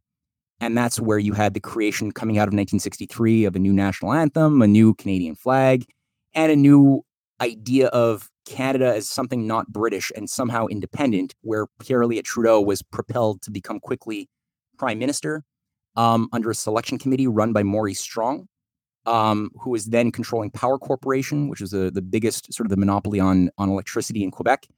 Um, it was a Rockefeller operation in many ways. So he was a selection committee that selected Pierre Elliott Trudeau, made him prime minister, and uh, and if you look at it from that standpoint, the entire technocratic regime change it was sort of a, a, a, a technocratic cybernetics revolution in 1960 in Quebec, and then in 1968 to 72 on the federal level was effect, uh, affected by these Fabians masquerading as liberals in Canada um, and a big part of that utilized the uh, execution of martial law in uh, Canada. As people know, in Quebec, there were, there were tanks on the streets for a month under the October crisis. And it was the the previous period before Justin Trudeau utilized the Emergency Act that it was used, where the remnants of opposition to this type of technocratic regime change, this overhaul of governance, was completely destroyed. The the deputy prime minister of Quebec was was executed in that operation, which, as I go through in that paper on your site, was run by the RCMP or a division within the RCMP Special Operations, um, which has tied itself to British intelligence and the whole thing from the FLQ terrorist bombings throughout the 60s, um, all the cells of these terrorists. Evidence has come out irrefutably proving that these were controlled by Anglo Canadian intelligence from the get go. Trudeau the first was always in on it. Um, and the idea, you know, was always to just justify the um, the transition of a type of society centered around um, material growth, the development, the, the, the development of the, the capacity of people to be better, to have a better life for their kids than their, their grandparents did. That was always the ethic of society and to liberate human beings from empire. That was changed to a save nature save ecosystems from humanity. And humanity became increasingly defined as a, a virus or a, a, cancer on Gaia, on this nat- natural, pure equilibrium thing. And so this is where we get the founding of things like the World Economic Forum, which was co-founded by by mm-hmm. Maurice Strong, the Canadian oligarch, um, who also co-founded the first United Nations Conference on Population and the Environment in 1972. He's the guy who created sort of the foundation or the, the structure at least he's the figurehead. He's kind of like a Cecil Rhodes character. He's not a causal nexus unto himself, but he's or like a George Soros character. You, you know that, that that type, right? Upper level management, but ultimately kind of disposable. They're sociopathic and they do a job well, so they're used as mercenaries. And if they're if they want to have kids, their kids are guaranteed sort of, you know, um, a hereditary mercenary set of benefits, like the Bronfman dynasty or something. Um, so that's what Maurice Strong was. He didn't want to have kids for obvious reasons, um, but that's another thing.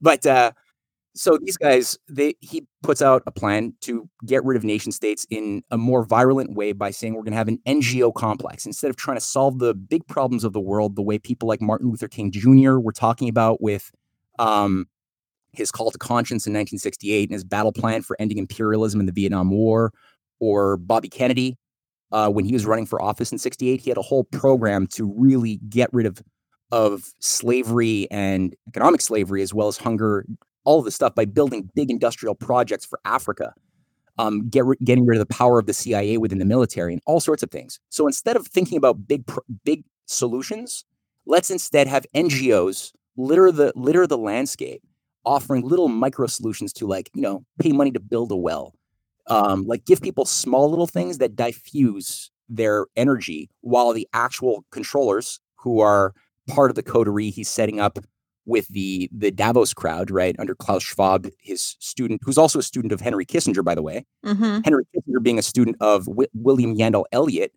um, as you know, uh, who's the the roundtable uh, controller in Harvard. He's a Rhodes Scholar himself, Yandell Elliott, and um, and Henry Kissinger is also part of this nexus of young sociopathic boys, kind of like a, a, a, Milner's kindergarten, but in this case, you'd call it Yandell Elliott's kindergarten. Pierre Elliott Trudeau is also a student of William Yandell Elliott in Harvard too, before he's, he's sent off to uh, to the London School of Economics. So, you know, like all of this stuff is a recapturing, a destruction of any legitimate currents of US Republican constitutional nationalism that were being reflected by by assassinated American presidents, of which there were eight who died while in office, the last being JFK, but then again his brother was I think a factor. He was going to become president guaranteed. And the yeah. replacement of uh, the recolonization of the USA by this supranational oligarchical clique of feudalists. That's that's sort of what happened. Right. Wow brilliant summary. Uh, you took us through I, I don't know. I don't even know what to call it. Uh, an abridged version of uh, the untold history of the past like 200 years or so. That was pretty cool. um, so I, I guess uh, since we started, uh, and, and, you sort of mentioned a bit about, uh, you know, I sort of uh, in the intro mentioned the World Economic Forum, Young Global Leader program in the introduction. You sort of mentioned the World Economic Forum here.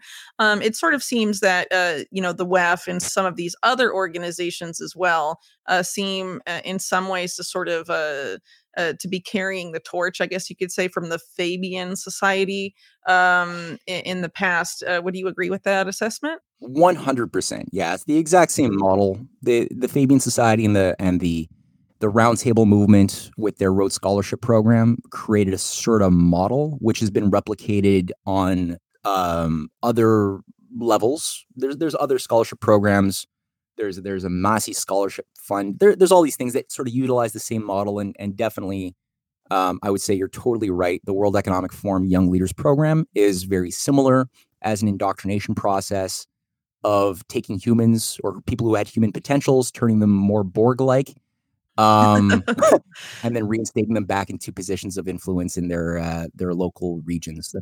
Well, I think it's also a way to sort of uh, not just sort of brainwash these people, but sort of like uh, buy them in a sense and be like, if you uh, follow what you learn here, you will go far in life, i.e., uh, you will uh, be allowed to uh, advance undeterred in our, our controlled system um something like that right? Uh, i do want to say though that you know a lot of the focus is on the young global leaders program currently in independent media uh, but there's a lot of other programs like like you've talked about today um that sort of have the same role and really you know a lot of these quote unquote philanthropists uh, i don't know like michael milken has sort of his own scholarship program. Uh, Steve Schwarzman of Blackstone Capital has his own that's based in China specifically and focused sort of mm-hmm. on this uh, transnational mm-hmm. um, mm-hmm. uh, network that he in which he moves a lot between China and the U.S. specifically. And, and you, I think there's a lot of different ones for that's I, I guess over time have sort of taken on more specialized roles within the I guess global oligarchy. George Soros has one called the Institute for New Economic Thinking, uh, that was created in 2007. and the uh, the former head Jim Balsillie, who was the head of, of uh, basically the Canadian Chatham House at the time, the Canadian Institute for International Affairs, or the CIC. It, it's now been renamed the Canadian International Council. They do all these anyway. It's it's a liberal think tank, but it's it's essentially the the Chatham House of Canada. Uh, the the U.S. version is, by the way, I didn't mention this, but the U.S. version is what Hillary Clinton calls the mothership, uh, the Council on Foreign Relations. that mothership. Was, yeah. yeah. um, but that that was set up in 1921 to they couldn't call it the American Institute for International Affairs because I guess it would sound a little bit too obviously uh, part of the the Rhodes operation, so they yeah. just called it CFR. But it was always staffed by Fabians and roundtablers. Like even today, Richard Haass, who's the president of the CFR, mm-hmm. is himself a Rhodes scholar, um, virulently, and um, so that that was the British penetration in the U.S. But yeah, George Soros, his Institute on New Economic Thinking.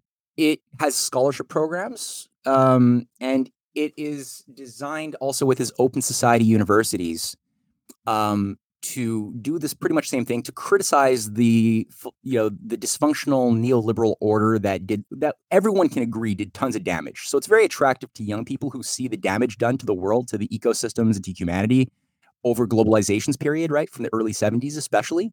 So it's very attractive to young people who want to have a future. So there, it it it gets good good kids into it, um, who are creative. And the idea is to give kids the space, young people who have talent, the space to just create new economic systems.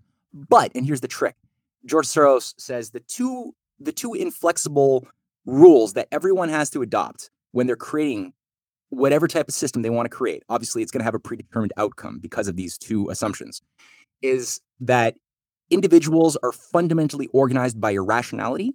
So chaos on the small, kind of like think of the Darwin random mutation mechanism on the small.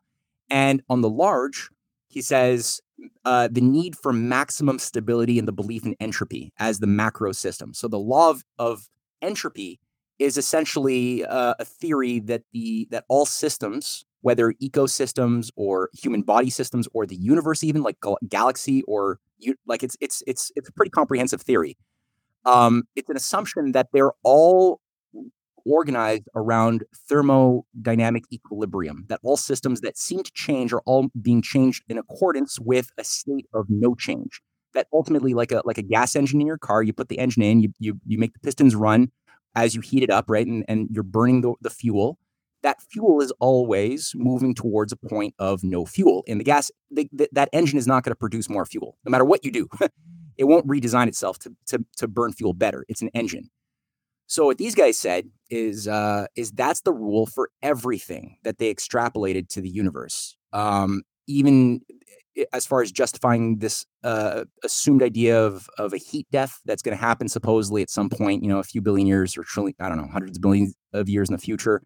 Um, human beings are all like that. Ecosystems are all like that. And if you believe that, and again, it's mathematics. It, it's it's not the universe doesn't shows us in fact that it's doing the opposite. What we see is things moving from lower orders of of potential to higher orders based on creative directionality. That's what evidence is showing us. That's how we went from like apparently single-celled amoebas to being like these complex creatures interacting over elect- electricity. You and I you know, thousands of, of miles apart, talking to each other cognitively around ideas. So to say that that was all a random function governed by no directionality and no perfectibility is insane. It's not scientific, but this is what he's saying. Everyone has to assume those two mechanisms irrationalism on, by the individual uh, players in the system and the need for total stability and entropy in the, the whole. And that's where the, the, the this is where the, um, the technocratic social engineers can create what they say is a science of management of diminishing returns and deciding who gets what in this world uh, that is perpetually getting smaller and smaller under a green new deal of windmills and solar panels and you know reduced uh, food production. Um, and this is why i think they're they're afraid of of what you're like there are fifth columns you know in russia in china and in india. There's there's obviously deep states in er, penetrating all countries of the world. There's no pure country as such but these are countries that, through their policy actions over the past, especially 20 years, I could see clearly that they don't want to sacrifice their multi thousands of year civilizations on this altar um, at this point. So they're fighting, I think, for survival. And the fact that they're not playing ball and and staying in this cage that's going to be lit on fire, um, the way they, they were supposed to a decade ago, is I think part of what is pushing this new Iron Curtain, this this intention to try to provoke an excuse to erect a new total absolute Iron Curtain between East and West, while you know the oligarchy tries to consolidate their uh, their situation, their power in the the part of the transatlantic bubble that they want to you know blow up. But the the other parts of it aren't really as as on board as they used to be.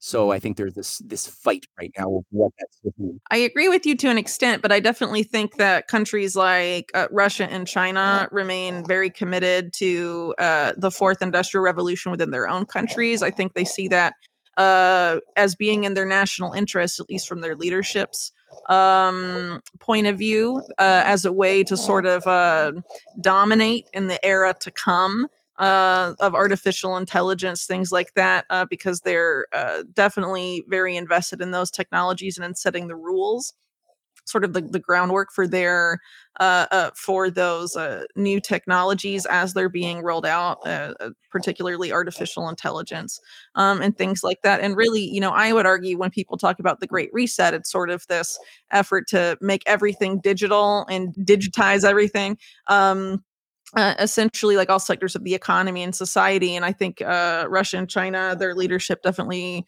are doing that and i think they see it as a way to sort of keep their their domestic populations under control so i don't really see them um i guess as as white hats in, that sense i see them more as uh you know they're trying uh, they're they're on board with that aspect of things going on, but they sort of want this multipolar world order, which I talked about in my last podcast. Um, with Ian Davis, where they sort of see the different, you know, uh, countries having uh, a more equal piece of the pie, not really having a, a hegemon and a regional block really being one hegemon necessarily, but uh, ironically, you know, they're sort of a Eurasian bloc uh, themselves, so it sort of may still be uh, a a block controlled uh, system, but just a different, I guess, flavor of sorts.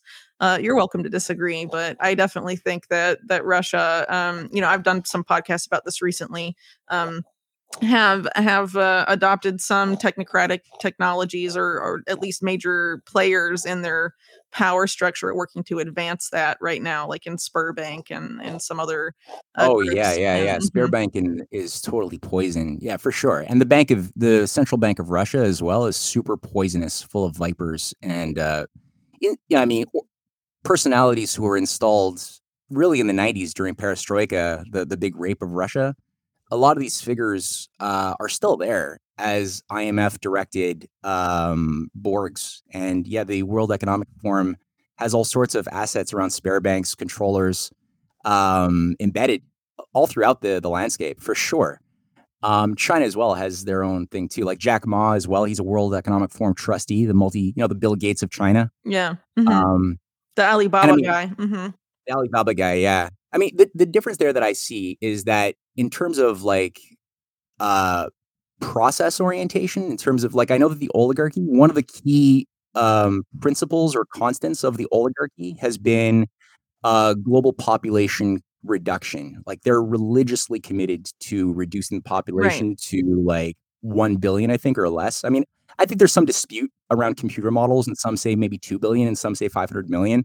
And so they have these like false debates around like, well, what number uh, of death we, uh, you know, promote or promote, and um, and world government uh, to enforce that, as as you know, Bertrand Russell promoted world government for the same reason.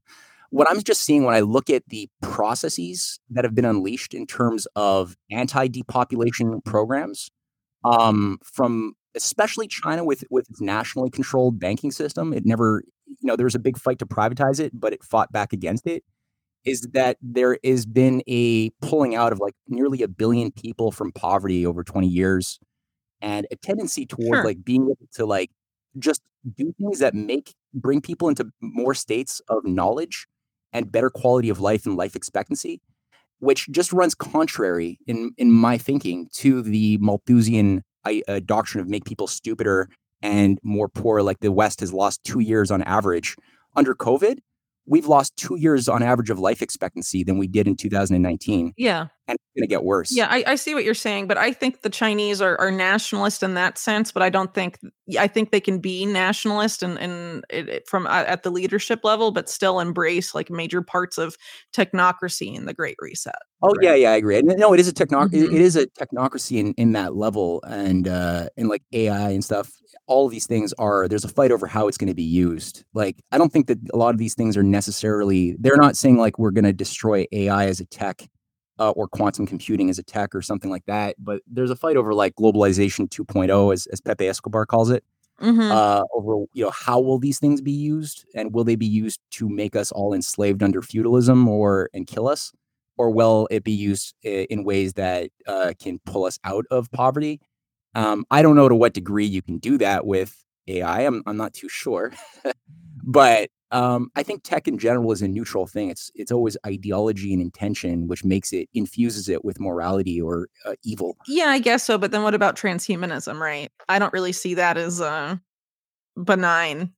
yeah, a lot yeah, yeah, technologies yeah, that sort of get into human augmentation, because ultimately, as you know, and as I, I'm sure a decent amount of my audience knows, you know, transhumanism is the new eugenics. I mean, the, the term was coined yeah. by Julian Huxley, former head of the British Eugenics Society, and it's really gone yeah. uh, from there. And that's also a technology that I would argue I don't, I personally don't see that as benign. I guess some applications of AI you could argue uh, that, but really this, you know, uh, brave new world uh, to keep in the Huxleyan theme uh, that we're entering into with a lot of these technologies, I think are, I think are pretty tricky um, in a sense of. Um, you know that of them you know labeling them as neutral as you know other revolutionary technologies of of past eras uh, i think it gets yeah. a little uh, complicated but i do think that the yeah. countries like russia and china sort of see this as an opportunity to advance their own nation but i think it's going to be at the expense i don't think they're going to afford the same privileges uh, of cultivating that technology uh, for other countries' populations. They're going to focus on advancing perhaps their own uh, national population, but I don't think it's uh, necessarily going to be great for you know I don't know. Uh, for example, people in the U.S. I, I don't think they're you know the Chinese government is going to uh, try and give them you know AI uh, related privileges. you know, I think that. I, I think it's uh we have to think about what that means in the context of nationalism uh, yeah, yeah, in those yeah. respective countries. I don't think it's in our interest. you know? it is such a big philosophical issue that you're raising here, and I it's true. I, I don't believe that te- uh, transhumanism could ever be. I think it's it's intrinsically an ideology more than a technology. Even transhumanism is is, is a belief that we can steer human evolution by a, a master class into a, a new phase of existence where we eliminate the un the useless eaters and we can genetically modify and and uh, transform um, human beings by integrating humanity into machinery and it has like all this AI ideology too that that computers are ultimately going to supersede uh, humanity because they can calculate faster and are thus better. Um, keeping in mind that you know with a computer, it's like what goes in is what comes out. Like it's always defined, limited by what the programs programmers uh, input into the computer's fundamental uh, operating system. It can't like a you know a computer can learn how to play chess better by a form of computer learning, but it cannot actually create a new and better game of chess. It can't do that. So um, these guys again they they don't look at human creativity as as a fundamental principle. They they reject it and they they treat it as an unnatural thing that has to be destroyed. In fact, because it's a threat to their stability, their existence. Every time we're creative and we introduce a new discovery, it upsets the thermodynamic stability that this, this these control freaks at the top of the technocratic priesthood they want absolute power and control right? They don't like uncertainty. And a new discovery is something that creates resources that they didn't monopolize yet. Yeah they, so they, they don't like random variables that come out of nowhere no, and mm-hmm. exactly. That's why ideas and discoveries like how could a Da Vinci, who wasn't born from an elite family, come up with all of these different inventions and discoveries in medicine and music and astronomy and architecture and engineering, right? Like mm-hmm. it, it's not permitted to have those types of individuals arise who are really just actualizing their their natural human potential. They're not wasting time and they're they're coming to know their their own souls, I think, just nature as as a being that's more than our flesh. um, and doing it with a moral and conscious uh, conscience intention. So all that to say, like I think that with with the application of technology to human life, like there's a limited amount of things that I think are possible. Like we, you know, we could maybe overcome uh per, like paralysis. People who are paraplegic could maybe have some form of tech in their brain that could help them activate and use their their limbs or something, you know, or maybe hereditary diseases. Maybe. But that's also the selling point these I people know, transhumanists use to get their, their stuff through the door, you know? I find that the selling point has some feasibility to it, but it wouldn't be transhumanism. well, sure, but that's why that's why it's the selling point. Yeah, it, but it wouldn't it wouldn't be transhumanism if you do that and you have a moral society that can utilize technology for the benefit of human beings instead of to suppress and enslave us. It wouldn't be transhumanism. It would still be uh, like moral humanism that just makes life better. It would it, it wouldn't be transhumanism as as such. So the transhumanism thing is a specific uh, evil satanic agenda to to bring about this ideological utopia. It has all this other baggage associated with it. Yeah, but the technologies that it talks about that are human augmentation are technologies specific to, I guess, transhumanism, the merging of man with machine, right? So I would argue those technologies aren't neutral. If you come from the the position that it it, ultimately erodes what it means to be human, or as Klaus Schwab says, what it it changes what it means to be human, you know. But I would say it erodes it. You know, I'm definitely, I guess, biased. That's that's coming from a guy like Klaus Schwab who doesn't he's not a human being as such. Like I don't think he, he ever if you ask him to define what is what does humanity mean to you, he would have a really shit poor answer that would be super unsatisfying. Well, that's why he uh, he probably doesn't get asked that question for a reason. Or Yuval Harari, that creepy uh, Oh, I know. I've done a whole like two videos on him. I find him to be like king creep. Um, and I don't know. He, but he he's really gifted in the sense that he can sort of linguistically make people think he's against something, but actually he's sort of promoting it. Well, he gets that from from like H.G. Wells. He even says that H.G. Wells was his inspiration to be what he became, and that's what H.G. Wells does. Fascinating. Yeah, in all of his fiction work and nonfiction work, H.G. Wells sounds like he's criticizing nuclear war and all of these like terrible things that are bad, but in reality, he has this super evil intention the whole time. Uh, it's very sophisticated stuff.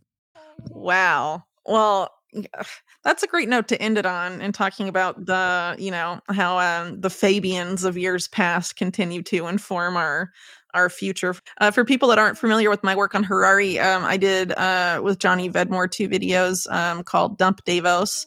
Um, hopefully, going to be turning that into a, a continuing series uh, in the near future. Um, but Harari's the guy that says uh, humans are no longer uh, spiritual beings. We are now hackable animals. He talks about the rise of data colonies and digital dictatorships and how wearable technology uh, is going to sort of uh, facilitate that, that will cross a red line into digital dictatorships. Mm. And he frames himself as being against it. And then at the end, he's like, I think the people here at the World Economic Forum should take charge of these technologies so it doesn't fall into the wrong hands. And then he goes on to say the wrong hands are the hands of the rats. And he doesn't really explain who the rats are, but you sort of get from the tone that it's the people who aren't at the World Economic Forum, i.e., Yeah, not the elite class, like regular people are the rats. And um, then uh, Yeah. the board of trustee member of the WEF, uh, Orit Gadiesh, um, who's uh, head of Bain and Capital, um, is like, "Oh, I agree that we can't let the rats have anything," and she literally says the rats like that, like the emphasis on it. It's just so weird how they talk. Anyway, I would recommend people go back and watch that video if they haven't already. Uh, the guy inspired by Fabian Society dude, uh, H.G. Wells, pretty wild. Aldous Huxley too, right? Read, read. Uh, if anyone's listening and you want something really, really interesting to read that gives you a lot of insight into this, is uh, Brave New World Revisited by Aldous Huxley. And Aldous was also my wife is doing. My wife Cynthia Chung. She's also a writer for the Strategic Culture Foundation, and uh, she's just doing a series on this. It's going to become a book soon on uh, how Aldous Huxley was himself also a Fabian. I didn't even know that he was recruited at Eton, and um, uh, yeah, he. If you read his Brave New World Revisited, it sounds like he's warning us of all of these bad things that'll happen with social engineers if we're not careful. But if you look at what he's doing and what he even admits to in the Brave New World Revisited ten years later, he's completely enthusiastically a part of that process. Uh, that is bringing us into this Mustapha Mond type of weird test tube baby world of alphas and gammas and soma and all. Like he he loves it. He's one of the godfather of the LSD culture. he recruited Timothy Leary. Wild.